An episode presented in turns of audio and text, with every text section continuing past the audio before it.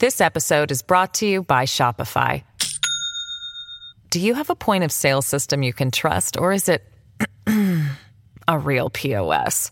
You need Shopify for retail. From accepting payments to managing inventory, Shopify POS has everything you need to sell in person. Go to shopify.com slash system, all lowercase, to take your retail business to the next level today. That's shopify.com slash system.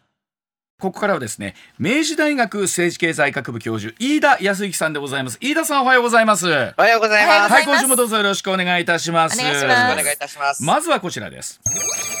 さあ日経平均が史上最高値を更新をいたしました、はい日本経済の現状はどうなっているんでしょうかえ26日の東京株式市場でも日経平均株価続伸をいたしまして前の営業日と比べて135円3銭高の3万9233円71銭で取引を終えました、連休前の22日に続きまして、えー史上最高値2営業日続けて更新ということなんですが、はい。まあ、飯田さん先週はこのまあニュースで持ちきりだったわけで、はい。飯田さんもいろんなところでコメントを求められたと思いますが、そうですね。はいはい。改めてですがこの現状飯田さんどういうふうに我々は捉えればいいでしょうか、うんはい、うん。えーむしろですね、えーバブル後、おまあ、34年間にわたっていかに株式市場が低迷してきたか。そうですよね。はい。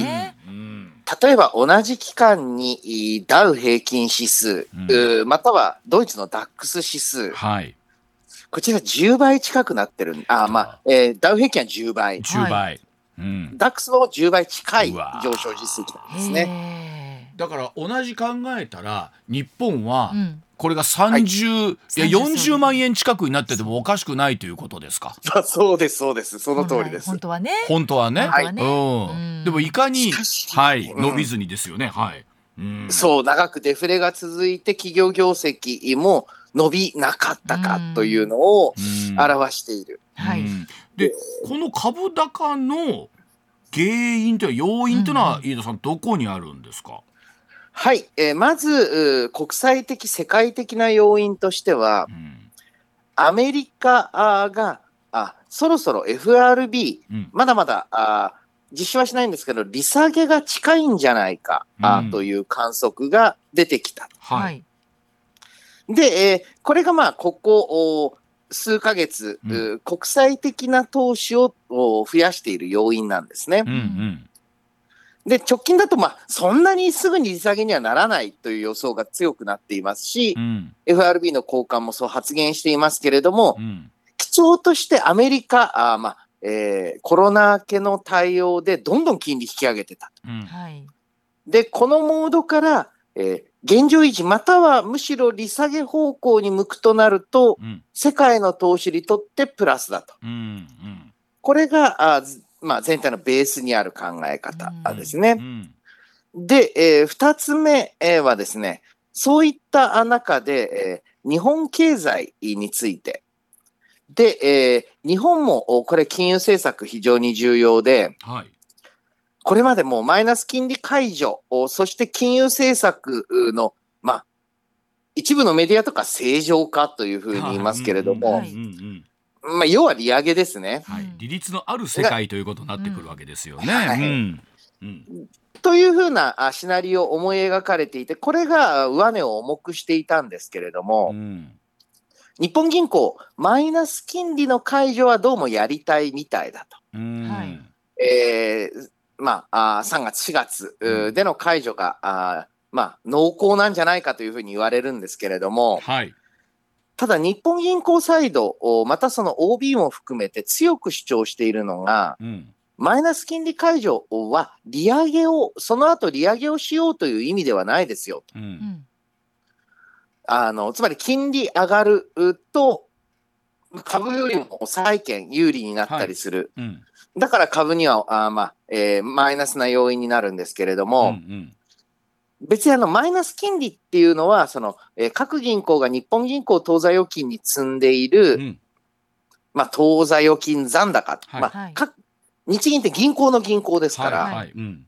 その各銀行が日銀に持ってる口座の残高の一部だけマイナス金利を適用していると。うんで、その他の部分についてはプラスの金利を適用していると。はい。うんで、一部にはまゼロの金利を適用している。うん非常に複雑なんですよね。はいうんで、これを是正するという意味でマイナス金利解除をしたいと。うん。別にあの、これからあと、お景気が行き過ぎてるから、あー金利を引き上げて、うん。行こうっていう話じゃないんですっていうのを日銀かなりうん。丁寧に説明しているので、はいええこういった部分もお少しこれまであの株価押さえつけてきた、うん。あーまあ、日銀リスクみたいなものを低下させていると思いますね。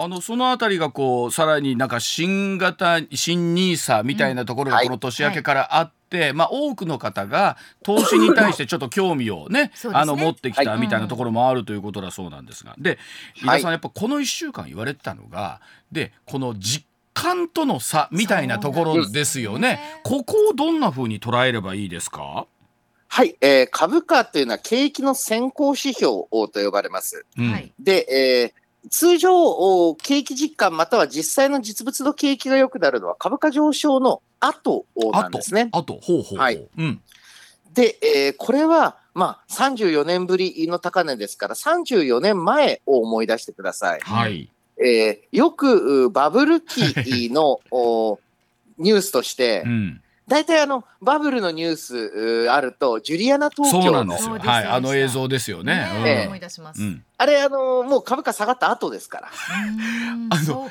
意外なんですけどあのど真ん中じゃなくって、ね株価が下がった後ジュレナ東京オープンしてるんですよね。はい。はい。うんズレがあるでと。、えーそうなんです。うんうんうんえー景気が良くなる時も悪くなる時も、うん株価はそのだいぶ先を進むんですね。ほえーですので、現時点でといいますか、景気実感が得られるようになる頃には株は上がってからだいぶ経って、えーでしょうし、飯田さんどれぐらい、うんそうそういついつ頃？そうそうそういいつ頃私たちはね実実感ですきるんでしょで、えーやはりこれ、えー人手不足の状況を見ると、うん今年の後半または来年、えーぐらいの単位う。で見たそ方がいいとそんなに？かかるんですか？はい。えその頃は飯田さん ちょっと衝撃。その頃は、うんこの株価はまあどうなってるというふうに飯田さんは踏んでらっしゃるんですか？経験にはいないとは思いますがまあまあまあ、そんなん分かってたらね、私、大金持ちになってるんで。いやそうなんですそうなんですはい。ね、あの、わからないんですけれども、うんただ、あ日本株全般について、えー現状、高すぎるとはあ言えない状態だと思います。つまり、企業利益に対して、企業利益と、おまあ、企業利益によって配当が決まるわけですね。そこから計算したあ値から見ると、まだうん。もうちょっと上がる余地があるというのうん。と、おもう一つはインフレ、えーうん。まあ、あの物価上がっていますのーで、そうですよね。全般としてこのおインフレ状態だと、利益の額うんは上がるわけですよね。うんうん。そうですね。実質の利益がどうなるかはともかくとして、はいはい。でそうすると株価も、おまあ、円、えーを単位にしていますから、うん。その利益から、利益の金額から決まる株価の水準もやっぱり高くなるわけです。うん。でこの後ねさあそれこそ今春闘というのを迎えて、はい。各企業もですね、まあかなり満額のような回答を出しているところはい多くて、うんまあおそらく賃金も、えー上がっていくであろうというところでいうと今明るい状況ではありますがこの時に言われた飯田さんおっしゃったように物価の上昇も合わせてあるので、うん。さあどっちが上に行くんだっていうところも含めて気になるところなんですけどもね。はい、うんえー、とこれはあのお明確にですね、うん。産業別で分かれていまして、はい。おでえー産業の中だったとしても企業によって分かれています。で、えー今ですね、大きな、あまあえー世界的な意味でもお経済活動お変わってきていまして、ははい。えー中国を主なマーケットにしている会社が相次いで業務の縮小を発表していると。はい。はい。はいで、一方で、えーまあ、例えばあ典型的には半導う体んかもしれないですし、うんうんその他さまざまな業界、人が足りなくてしょうがないと。うん。もう初任給どんどん上げてると。うんで、えー産業構造の転換を伴う好景気ですので、うんまず人が大きく動きます。ああなるほどはい。で、えーそして業界によっては給料を上げられないか、むしろ下げる、うまたは、えー人を絞るしかないと思います。でそんなところはますます人行かないですよね、ねそうですよね。この人手不足の中。そうです。それがいいことなんです。ね。つまりは、産業の中で伸びる産業に人が移るというプロセスで、うん。え経済全体が成長していくはあのでなる、ほど。はあ。そうしますと、おまあ、細る業界が細ってくれることが成長の、おうん。原動力になるっていうことなんですね。あ。のある意味この淘汰をされていくってことなんですね、時代に合わせて。はい。うん。で、えーこれを、お実はですね、1970年代、80年代も企業倒産たくさん起きてるんです。ん。え資材を確保できない、えーまたは、えー値上げ、えーまたは賃上げに追いつかない。はい。人手不足が深刻で対応できないと。うんで、えー経済があ成長するときって、うん。ただ全員が同じだけ成長するっていう経済成長、ほとんどないんですね。あーなるほど。あーそうなんですね。うんうんうんうんですから、あちょっとね、30年間、うん、景気が悪かったおかげで、うん。なんかみんな仲良く景気が悪かったので、うん。えなんかあのーお企業間または産業間の差あ見えづらかったんですが、はいうんここからかなりいい、というか、まあ、これがね、バブルまで普通だったわけですよ。はい。あのある業界がどんどん縮んでいって、例えば当時だと繊維業界がどんどん淘汰されて縮んでいく、ねはい。うん。人集まらない、うん。えー一方で当時だとお80年代半導体とかね、うん。えーはどんどん伸びている、うん。なんていううーそういったまあ産業のダイナミズムがまた動き始めている状態です。まあ、確かにおっしゃるようにあのみんな仲良くうみんな仲良く貧乏だったじゃなくって、ねどどんどんそこから淘汰されてって人が動くことが経済のまた成長につながっていく。そうですね。そこでまた淘汰されていく。なるほどな。はい。まあでも実感として来年ぐらいまではやっぱりかかるだろう今えっとじゃあ実態と株価がなんか見合ってないのはむしろ当然っちゃ当然なんですねこういうものなんですね、株価というのはそうですね。ああの、上がる時も落ちる時もそうですね。わかりました。あはい、だそうでございます。では続いていきましょう。こちらでございます。人気の日本酒が EU で禁輸の危機だそうでございます。えーヨーロッパ連合 EU がですね2030年以降なんですが EU 域内への日本酒の輸出を禁止する検討を進めているということが分かりました、はい。えーこの放送放送廃棄物規制法案というものだそうなんですが、はい。2030年以降、えー飲料品や、えー食品などを入れる瓶とか缶といったこの容器の再利用リサイクル材の利用を事業者に義務付けるという法規制だそうでこの日本酒はですね現地で瓶を洗って再利用するのが難しいということで、まあ、禁輸の対象になってるということなんですが井田さんこういうことがあるんですね。はい。うん。えーまあ、これ別に日本酒をターゲットにしたものではなくてですねはうん。いよかった。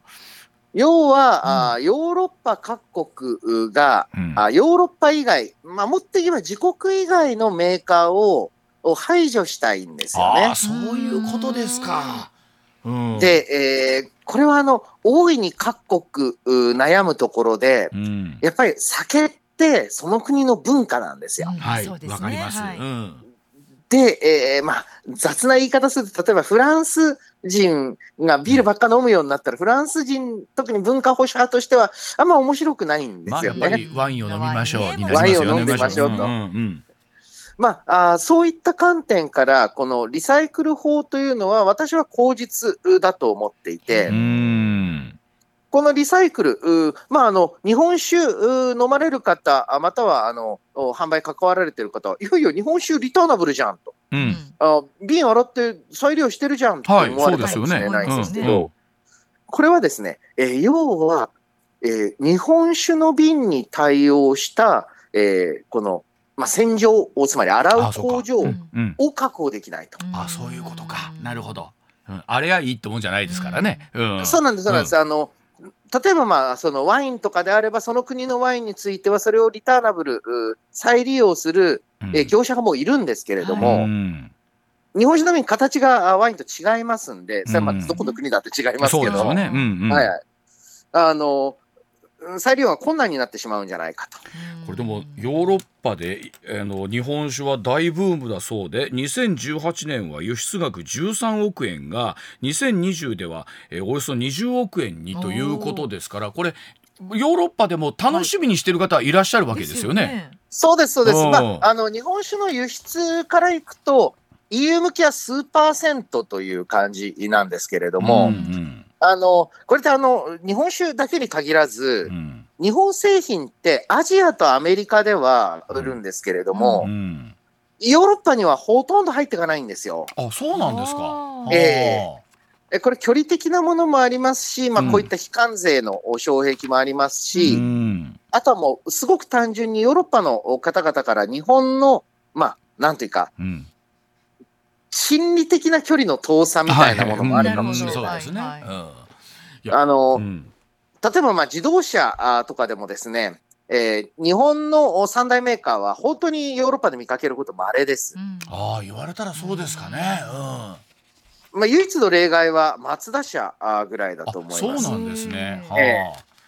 あの、まあ、それはさておき、やはりですね、えーこれからやはり日本食と日本酒、これはね、うん。フランス料理がワインと組み合わせた、うん。イタリア料理がワインと組み合わせたあのとせん同じ戦略で、うん。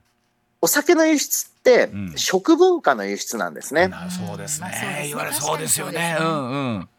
で、ここで困っちゃうのうが、ん。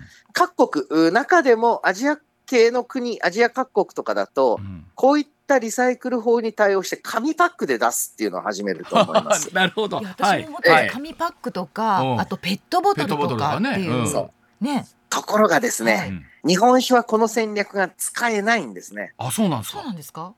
というのもですね、えー現地において日本酒をどう売りたいかっていうと、うん高級酒として売りたいんですね。ああそうかそうか This episode is brought to you by Shopify. Do you have a point of sale system you can trust, or is it a real POS? You need Shopify for retail. From accepting payments to managing inventory, Shopify POS has everything you need to sell in person. Go to shopify.com slash system, all lowercase, to take your retail business to the next level today. That's shopify.com slash system. な。パかなかそれねックやとな。残ないですよね。そうね。いやそうこれがね、安いコスパいいで売るお酒、はいえーだったら、うん、紙パックはもう第一の選択肢。う、うん。ペットボトルでいいじゃんなんですけど、はいはいうんね、レストランで飲むようなおしゃれなお酒、紙パックではちょっと出てこない。ですね。あのね。僕てっきりねこれなんかヨーロッパってうん。環境とかに対する意識がやっぱりかなり、はいあの進んでるのがうん。あるので、なんかそのあたりかなりデリケートなのかなと思ってたら飯田さんそれだけじゃなくって、うん。もっと変な言い方ですがベタな、ね。あの自分たちの国の文化なりお酒をどう守るかっていうところに実はうん。軸足があるってことなんですねこれ。そうなんです。うんですから、ちなみにウイスキーとワインは適用外なんですよ。あの、あ EU さんの。そうなんこれ 日本政府どうしていくんですかね？そういったお話になってくるですよと。ねはい、うんえ。これは日本政府、当然、あの、抗議すると思いま。ですあの、うんうん事実上の、おまあ、貿易保護措置だと、で、環境は、もちろん、まあ、あの、環境の意識、日本に比べて圧倒的に高いんですけれども、はいはいうんこれはどっちかっていうと、環境の方いいわけだろうと。うん。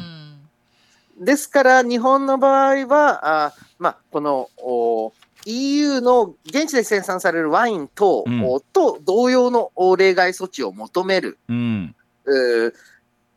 方向で、まあ、調整すると思うんですけれども、そのうん、EU 各国もですね、やはりあの、まあ、世界的に、まあ、単純化しますと、はい。おまあ、現地の伝統的なお酒が飲まれなくなってきていると。はい、うん。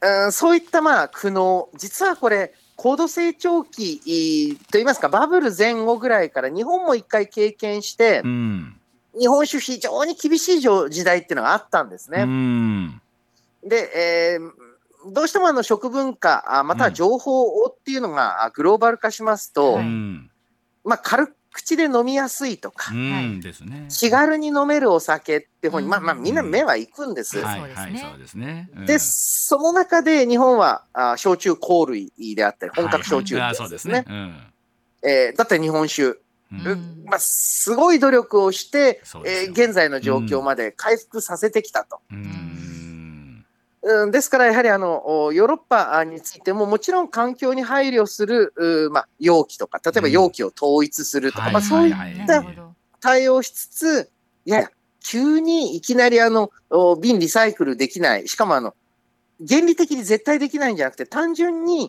ロットが少ないので、正常工場をユーロ域内に、確保できないってだけの理由なんで、そうですね。はいはい。うんその努力しても無理、いそしてあ努力してもコスト高で、うん。えーリサイクルできないっていうケースについての取り扱い。うん。とかで、これからもかなりい日本、お交渉を進めて、うん。なんとか、まあ、時間的な猶予と、うん。ちょっと事実上これ、えーアジアエリアのお酒、狙い撃ちになりますので、うん。えーこれ事実上の保護貿易措置なんじゃないかっていうのを訴えていく打っていですね。わかりましたはい。では続いてこちらでございます。さあ時刻6時48分回っています。さ AV 新法の改正を求めてセクシー女優さんら100人が銀座でデモを行いました、はい。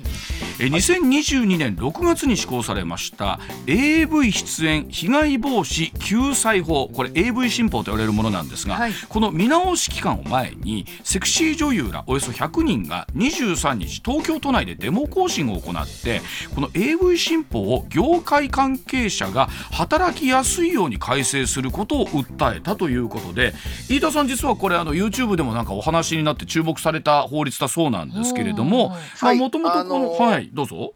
ちょうどあの、おこの AV 産業のお適正化を求めるシンポジウムというのに登壇したあので、うん。えーまさに今、あの、うん。機運が盛り上がっているところなんですよね。はいはい。で、この AV 新法うん。と呼ばれる法律、はい。えー何が問題かと言いますほと、まあ、業界において大きく言われているのは、1ヶ月、4ヶ月、1年ううん。という3つの数字なんです。おなんでしょうこれ。AV の場合、アダルトビデオの場合、ん。まず契約書を交わしてから1ヶ月間撮影できません。あそうなんですね。はい。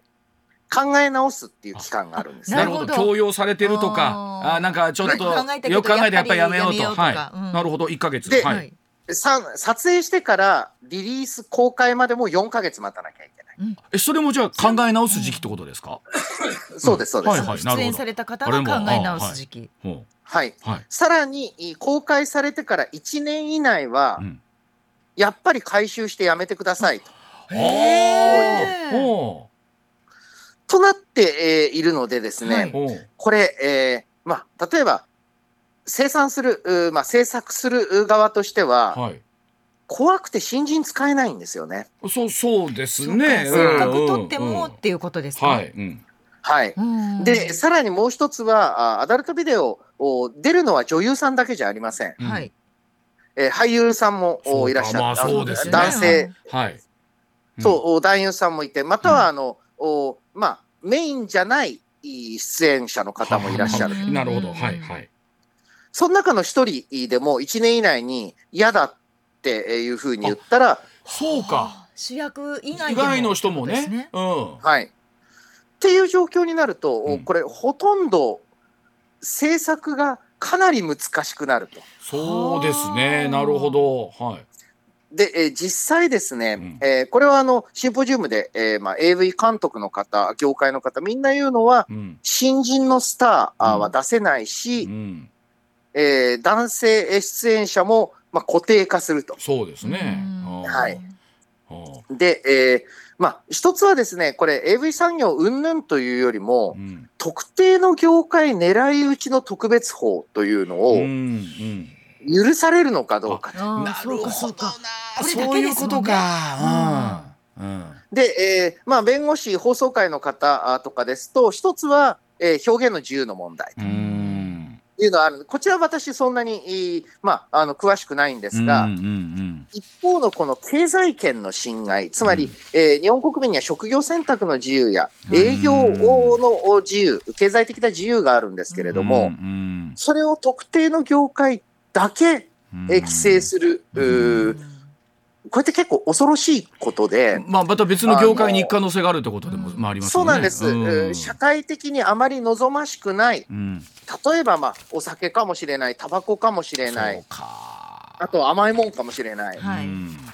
体に悪いからって言って、特定業界狙い撃ちにされたら、うん。事実上、業界が、今はいいですよ、施行されてまだ数年なので、うん。その前からやってる人を使って、うん。なんとかこのルールを、を満たすという方法を使えますけど、これ、将来的には業界先細っていきます。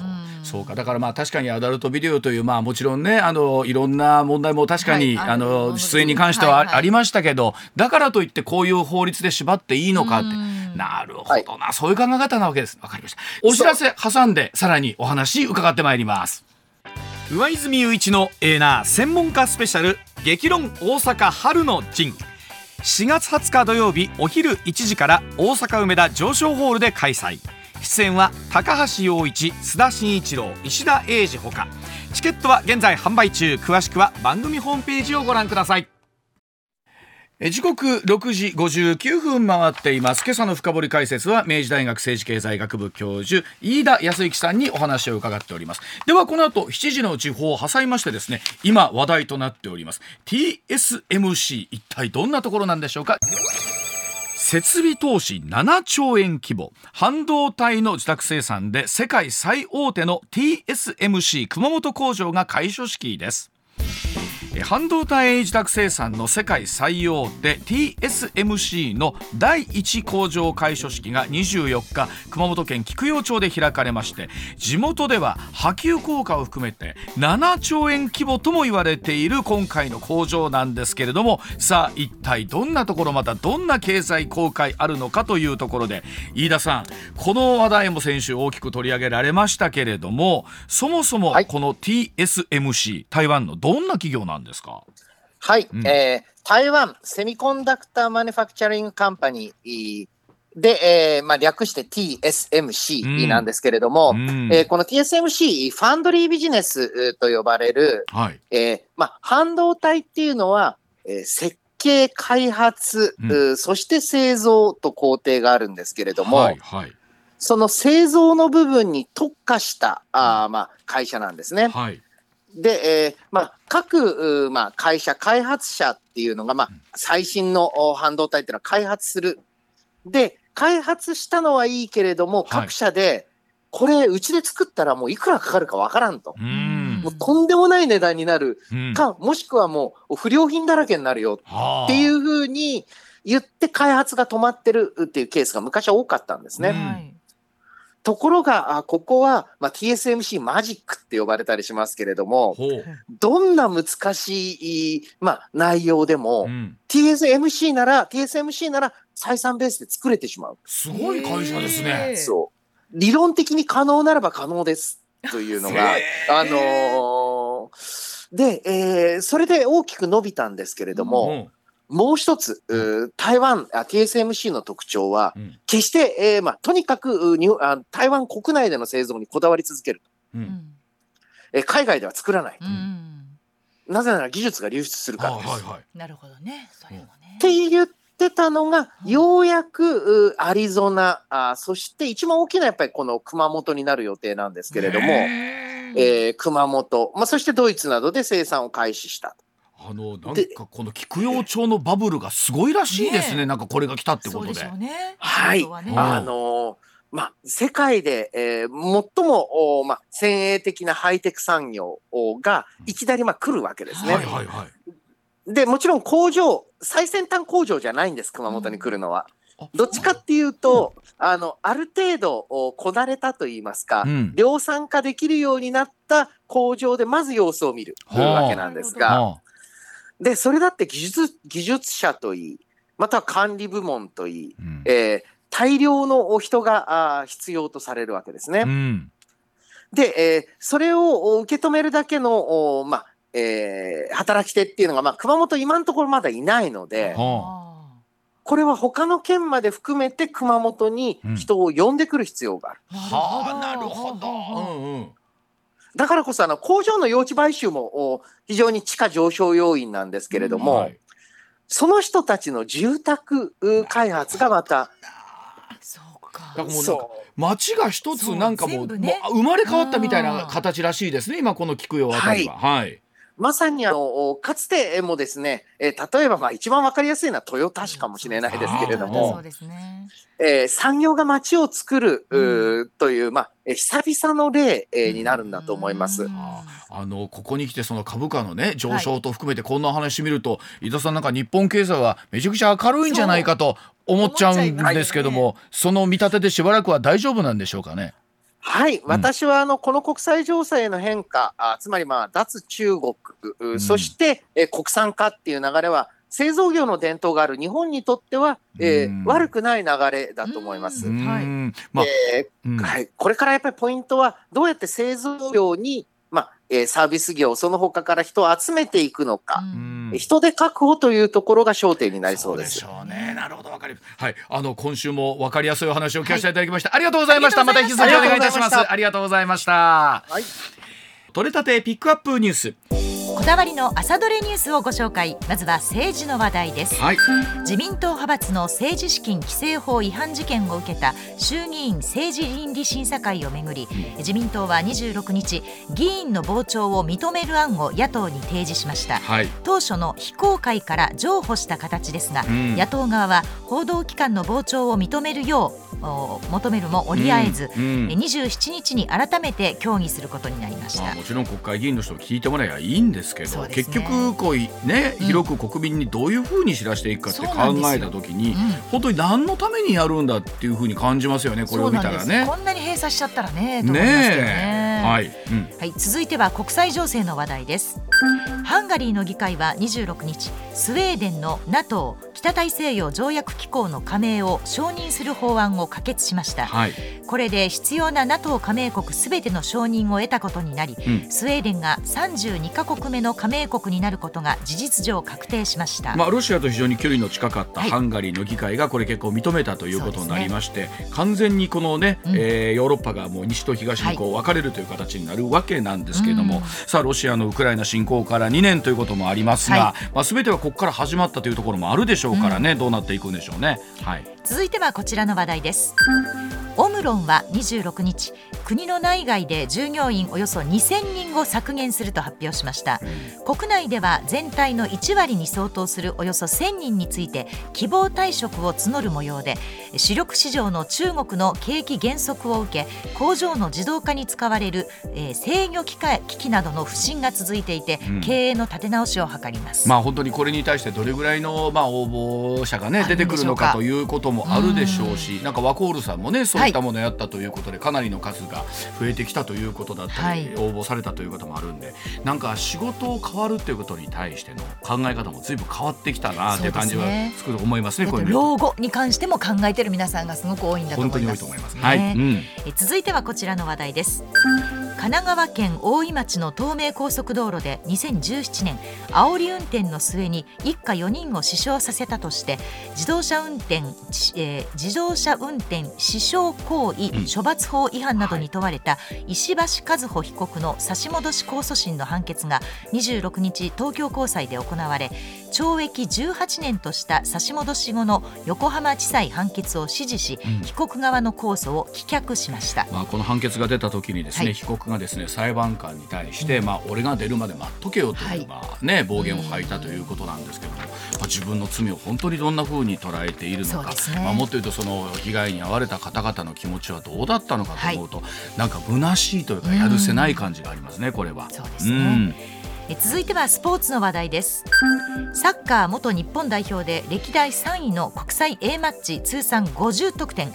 えーそして5位の119試合出場を誇る、はい。ベルギーリーグ一部、うん。シント・トロイデン所属の岡崎慎司選手がはい。26日、今季限りで現役引退すると発表いたしました。あの利き足は頭ですというぐらいのダイビングヘッドが代名詞そうですよね。僕はあの代表の背番号は9番で岡崎で持ってたんうん。ですごいこれはちょっとあそうね。まああの言っても我々地元のヒーローでしたからね、はい。残念まあでもまあまああのよくここまでね37歳すごかったと思います。うーんはい。では最後もスポーツの話題ですドジャースは現地時間の25日大谷翔平選手がアリゾナ州グレンデールで行われる27日のホワイトソックスとのオープン戦に初出場すると発表しました、はい。右肘手術を受ける前の昨年9月3日以来177日ぶりの実戦となります。あのなんか NHK さんもなんか中継されたりというお話もね。そうなんですあねのなんでしょうね。とはいえ177試合ぶりの実戦とはいえですけど、連日見ない日はないでしょ。そうなんです。ずっと見続けてるので。ずっと見てるでしょ。うん、だからあそうなんですねぐらいなんですけどまあまあいよいよオープン戦がねはい。スタートするというところでありますが、そうですね。また連日大谷情報が、はい。今日は打った打たない出てくるんでしょうね。うん出てきます。はい。ではお知らせ挟んで飯田さんにお話伺ってまいります。上泉雄一のエーナー専門家スペシャル激論大阪春の陣。4月20日土曜日お昼1時から大阪梅田上昇ホールで開催出演は高橋陽一須田慎一郎石田英二ほか。チケットは現在販売中。詳しくは番組ホームページをご覧ください。